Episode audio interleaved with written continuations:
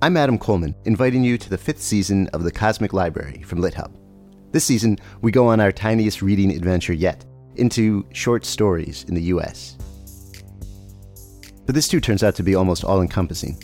I think short stories are essentially brief encounters with felt life. That's Oxford literary scholar Andrew Kahn, who gives us a deep history of the short story. And we hear from the New Yorker's Deborah Treisman, who explains her work as an editor of short fiction you know, if you are melding with another person, you don't turn that person into you, but you get to know the ins and outs of that person. So, and it's it's sort of like that. I always feel involved with the stories.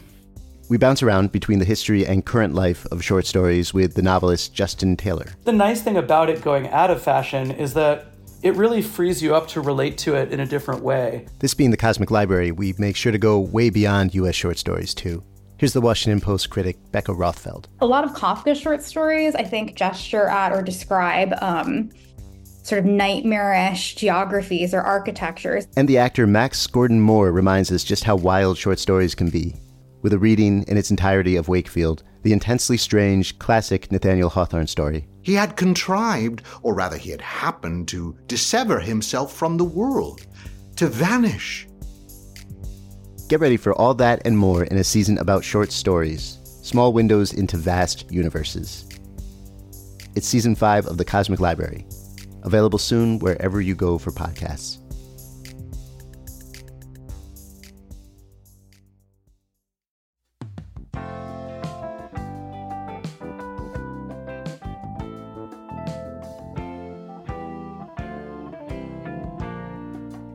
Welcome to the Maris Review. I'm Maris Kreizman, and I am so thrilled to be joined today by Sam Irby. Samantha Irby is a humorist and essayist and the author of three previous essay collections, but her latest is called Quietly Hostile. Hi, Sam. Hi, Maris. This is the dream of my life to look at your face first oh, thing in the morning. You are so cute. I can't handle you, it. You, you, glasses. I wore pink for you. I was like, I don't want to, I'm going to be sunny for my girl. I'm going to be like cheerful. I really appreciate it. Thank you. I love that this new collection opens with what I would kind of mm-hmm. think of as like your particular manifesto. yes. Yes. I came up with, well, not I came up with, it's not like inventing anything, but one day in a pinch. I am a um over apologizer. I am a please like me kind of person. And so my knee jerk reaction when someone has been like critical of something innocuous that I enjoy or just mentioned or whatever, I am always the person who's like, you know, when some sophisticate, you know, frowns on whatever I like, I'm a person who's like, oh, oh, yeah, I know that's dumb, or oh, sorry, I know I have lowbrow taste. And like, why am I apologizing for things I didn't make that don't hurt anyone? So I just started saying when that happens, and it happens so often. Like, once you start looking for people trying to shame you or force an apology out of you, you see it like constantly is just to say, I like it like whatever it is, I will defend a toothpaste brand to the death uh, if someone criticizes me. You know what I mean? It's just like I can't do it anymore. I can't apologize. you know what I mean? Like if you hate Mr. Colgate, I, that can't be my problem. Um, and it it works. It really does. Like take people's like knees out as soon as they're because they're like waiting for you to like try to get their approval by defending yourself and when you don't give it it's so awkward but it's so wonderful. It is and it, like i really miss people earnestly liking things like i think mm-hmm. like 10 or 15 years ago on social media it was a lot of people just liking things. Yes yeah. It's i I don't know. I have, for whatever like flaws in my personality, I I'm always like a cheerful consumer of things, right? I, or maybe because like undereducated, so that's why I'm cheerful. But like, I'll watch any movie, and at the end, I'll just be like, "Oh yeah, that was good." I mean, I watched it. Couldn't have been that bad if I sat through the whole thing. but this thing now where everyone's like, you know, the movie starts and people are like trying to like get their snarky takes ready, and I'm like, I can't, I can't do. It is just so I think that is a thing that is just like it wearies my soul to just like watch something with the goal of shitting on it. I don't want to do that. I love that. And and speaking of which, anyone who loves your work knows that you are a huge Dave Matthews fan. And so I want to talk about your your new list in this collection of most romantic songs and and how that allows you to talk about some of the other things you value. Yeah. I so like more than I think is appropriate. People like think I'm doing a bit, you know?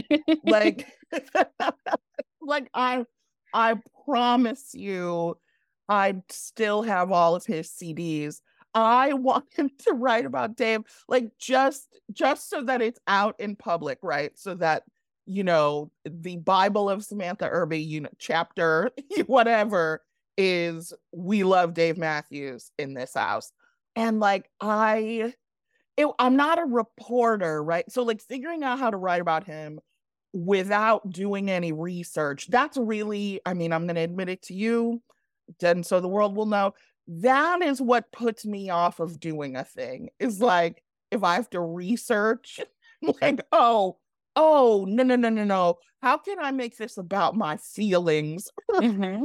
and about the facts of this person's life and so i was just like i was making myself a little like you know romantic dave matthews playlist and then i was like oh i must I must write about this. I must write about this. and like, I don't know, will I think I'm gonna convert people. like, I mean, I'm delusional, but I really do think I'm gonna convert some folks. Listen, I may have turned on Apple Music and run through a couple. yes. yes. Yes. See, and were you okay? I'm gonna frame this so I get a positive answer no matter what. Were you horrified by any of the songs? No, I was back in high school. Yeah.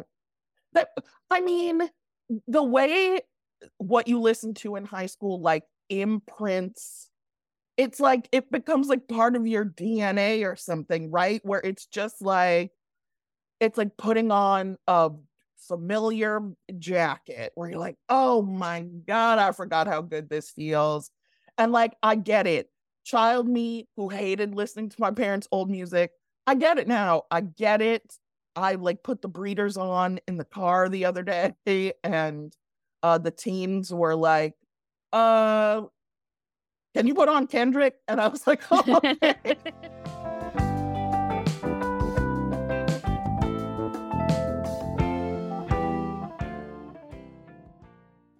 What's a game where no one wins? The waiting game. When it comes to hiring, don't wait for great talent to find you. Find them first with Indeed. When you're hiring, you need Indeed. Indeed is the hiring platform where you can attract, interview, and hire all in one place. Instead of spending hours on multiple job sites searching for candidates with the right skills, Indeed's a powerful hiring platform that can help you do it all. We streamline hiring with powerful tools that find you matched candidates. With Instant Match, over 80% of employers get quality candidates whose resume on Indeed matches their job description the moment they sponsor a job, according to Indeed data. One of the things I love about Indeed is that it makes hiring all in one place so easy because Indeed's hiring platform matches you with quality candidates instantly. Even better, Indeed's the only job site where you only pay for applications that meet your must have requirements. Indeed is an unbelievably powerful hiring platform, delivering four times more hires than all the other job sites combined, according to Talent Nest 2019. Join more than 3 million businesses worldwide that use Indeed to hire great talent fast. Start hiring now with a $75 sponsored job credit to upgrade your job post at indeed.com slash Maris. Offer good for a limited time. Claim your $75 credit now at indeed.com slash Maris. Indeed.com slash Maris. Terms and conditions apply. Need to hire? You need Indeed.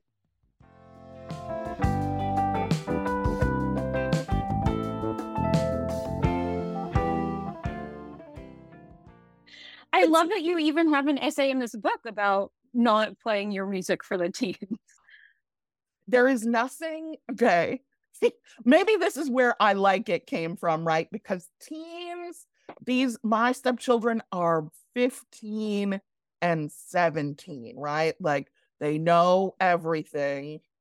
Uh every everything about everything. You can't teach them anything, which is like, okay, great, whatever but they are also so like they're so judgmental, but in the most like seamless way. You know how like people our age will like give you a look up and down and you're like, oh, okay, I know what's coming. The kids will just pass through and be like, oh, that shirt. it's like they're walking and you're like, wait, wait, what about the shirt? Good shirt, bad shirt. You know what I mean? So I am always and I wish, I wish, I wish, you know, that serenity that you're supposed to get at 40, which now everyone says you actually get at 50, which I'm sure I'll the get goalpost will always yeah. I'll get to 50 and be like, oh, I gotta up my Zoloft. This is somehow not getting better. Um, it just like they they just I wish I didn't want them to think I was cool. I, you know, or like interesting. Or I wish I could be cavalier about the thoughts of like the children and their friends. And like, I don't go out of my way to make them think I'm cool, but I do like if they don't react positively enough to something I'm doing, I'm like, oh, they don't. Okay, nothing I do will impress. They love your tattoos. They do. They do. They do love those. they are unim- unimpressed by the books. They don't care. uh, Hollywood, like I'm not working on a show they like, so they're like, "What? A- oh, that's what you're doing in the office with your door closed. We don't care." It's tough. It's tough, and I wish I didn't care, but I do. it that's so tough, and I, and I do think like my favorite essay, I would say, in, in this collection mm-hmm. is very much about what you're doing in that room with the door closed. For years, you were trying to make this TV show about your first essay collection. And in this essay, you kind of do the work of writing that episode into an essay. yes. Okay. Let's talk about the nuts and bolts of that. Yeah. Um, my when so when we first not first when we find when we got the final no let's put it that way we'd been for different networks different executives when we finally got the final no i was like okay i'm done with this i have been put through the meat grinder now I'm gonna go be a hot dog or whatever it is that happens to ground meat. I'm gonna be in some chili. Uh, let's go. I was like, I'm gonna so it doesn't feel all for naught. I'm going to put the script in the book so people can like see at least what we were trying to do. Then my, I told my agent this plan, and he was like, "Haha, Viacom owns that script for like oh, five shit. more years." And he was like, we cannot back you in a lawsuit from Viacom. And I was like, oh, yes, I would never, I mean, I would never ask you to. So then I figured out a way to kind of, I wanted to show what was in in the show. But then since I had to figure out another way to do it, I was like, okay, uh, at the same time, I'm going to talk about the behind the scenes stuff because it's all stuff you can't. Oh, I don't know if you can't say it, but it's like frowned upon for you to say to like eh, people who are not like in your writer's room or whatever. It's like you're not supposed to tell real people that like it's constant rejection and it's all a fallacy and only like three people get to make exactly what they want to make and the rest of us have to figure out how to try to fit our our round peg into a square hole or whatever that phrase is and then uh, the added bonus for me was that like i wanted to people just make so many assumptions about careers and industries and whatever. And I just wanted to be like, hey, don't feel you don't have to feel bad for me, but this is what it was like. It was seven years. In in the essay, I list all the things that have happened between yeah. First like taking taking the book out to see if anyone would buy it and when things ended and like counting the number of birthdays like when you think about a thing in terms of like okay, this kid was five when I started and is 12 now that I'm finished.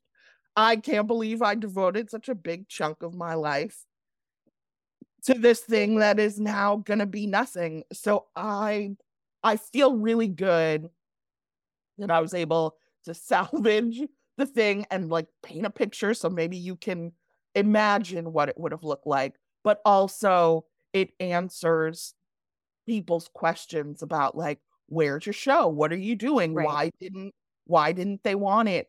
And i don't even get i mean i hollywood is so opaque that like it doesn't even hurt my feelings anymore because i used to like i would feel like oh is it me is it because the book is about me and the show would be about me it you know it's not it's right it's money it's we have three fat shows and so we don't want to make your fat show. you know what i mean it's all these things that are out of my control that i should not take personally and it felt good to be like okay everyone this is what i tried to do it's not working don't ask me about it ever again not and really but like you know that getting the like when's your show gonna air it's like oh never o'clock on ever day. and what we were talking about before is like you have written for some really wonderful shows, big, big time.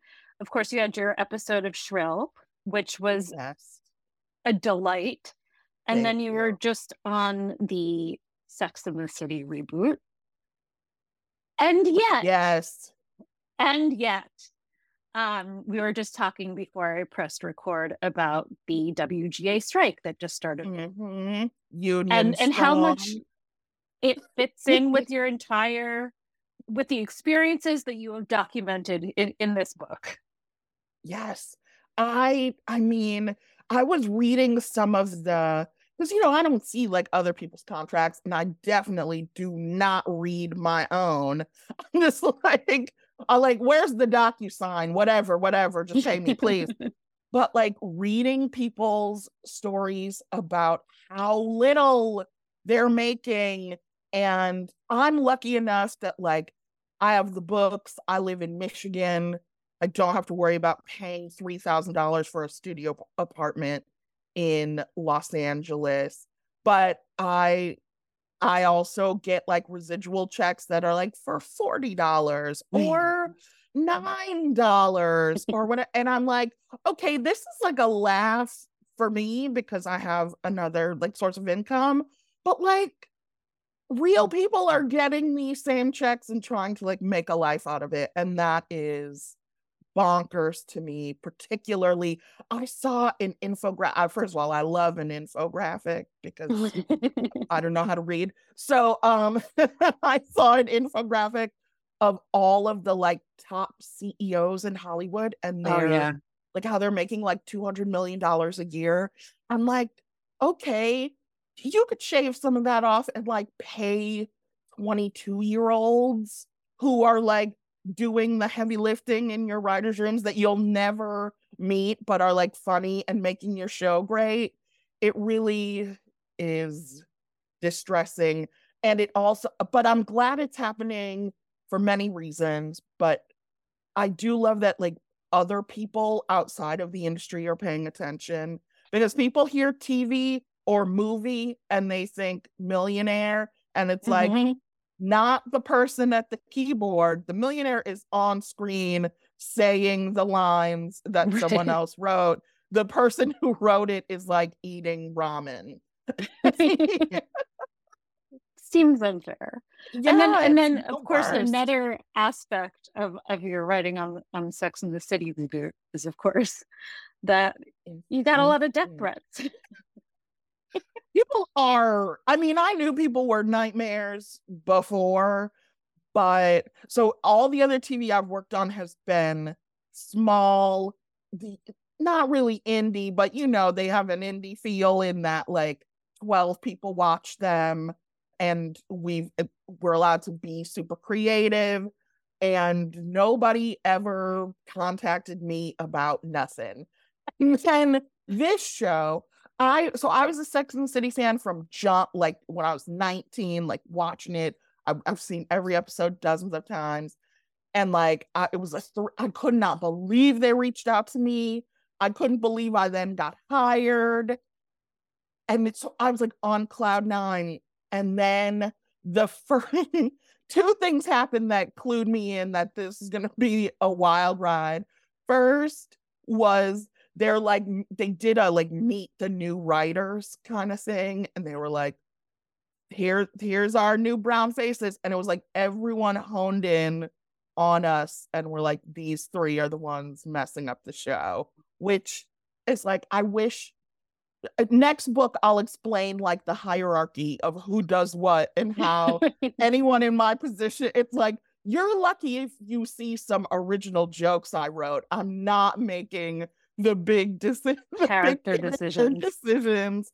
So I I loved I love I loved it, but I was not prepared for for that level of spotlight. And then on Twitter, I saw this woman I followed. I've since like nuked my Twitter. This woman I followed who we miss you.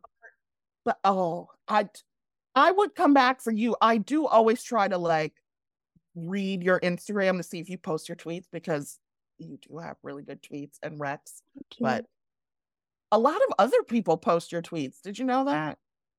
This is like a, a diversion, bit. but like a lot of like bookstagram people, I'm always seeing Maris tweets and their stories. but I saw this woman on Twitter. So the cast, the first cast photo came out, and Miranda was wearing white pants. And this very smart woman was like, Miranda wouldn't wear those pants uh, she has a child. And I was in my head, I'm like, you're gonna see her child like getting a stick sucked or whatever. Like she she's an adult. She can wear white pants. And I just that to me, I was like, okay, nobody has ever talked about anything I've worked on. And this is gonna be a thing everybody talks about. And I feel I felt like protective and a little defensive. So I was like, I have to stop reading this stuff now. But uh, people found me.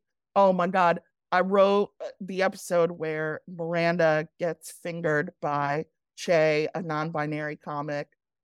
And uh, so many, some guy like commented on my Instagram that I was destroying the American family. And I was like, it's you. like that. I should be richer than this if that's possible. like, what are you talking about? Why am I like wearing a shirt from Target? Ruining families. And and so like I I didn't it just is like insane to work and I don't even know how the actors do it. I am but a lowly internet person like just to have that many eyeballs like trained on you and what you made and nitpicking it and analyzing it. And I'm the kind of person, this is why I don't read book reviews either. I'm the kind of person who I don't get mad. I get like I got to tell them what I was trying to do. Because if they just heard me explain it, then they'll like it. You know what I mean? I'm like, I Mhm. want to convince, and you can't. That is a, a terrible way to be. I wish I had a callus over my heart when it came to people's. I don't even read reviews of like friends my books right. Or friends, books my friends.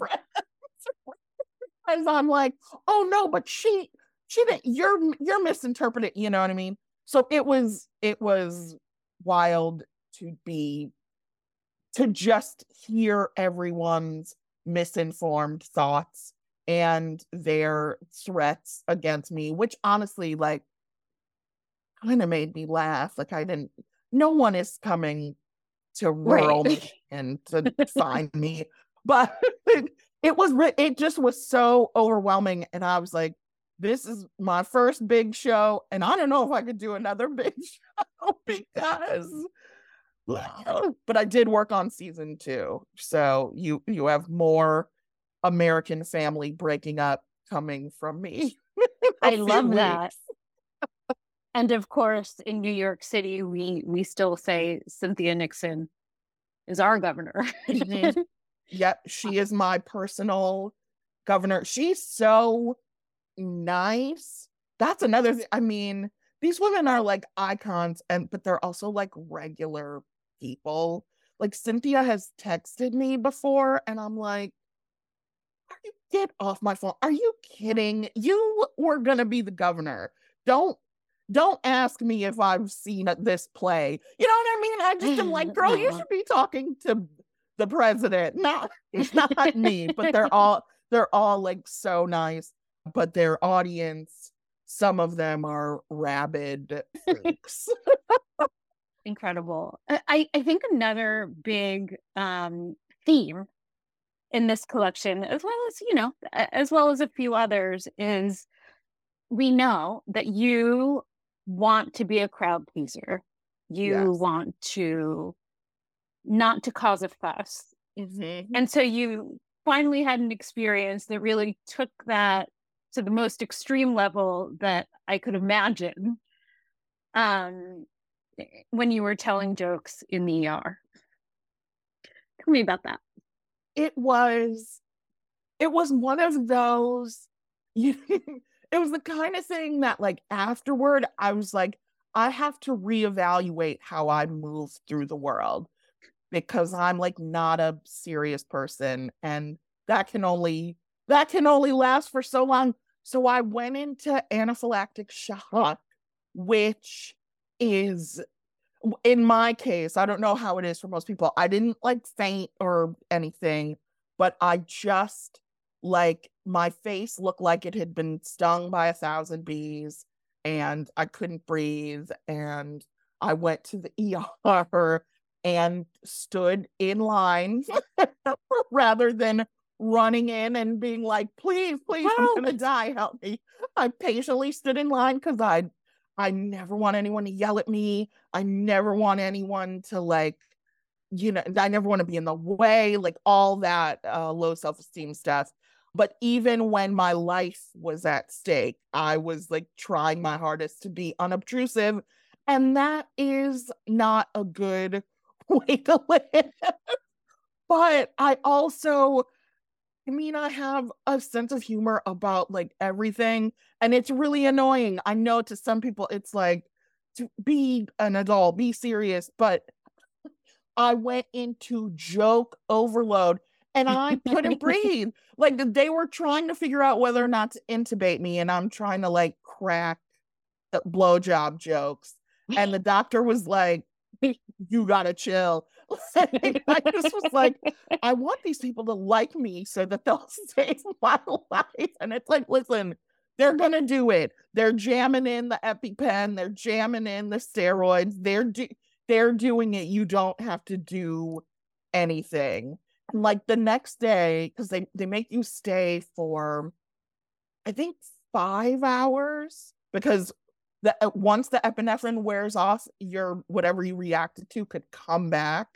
So I had to sit there for five hours. And I did a lot of thinking about like, why am I like this? what am I hoping to accomplish by being like this? And I know it's just like, I just want people to be like, oh, I love her. She's the best. Even if it was gonna kill me to do so. To me, I mean, I, I would prefer to compliment you on your hilarious book. And then, of course, another big Sam Irby trademark. oh, you know what I'm going to say too. you are normalizing talking about pooping. Maris, that's my dream.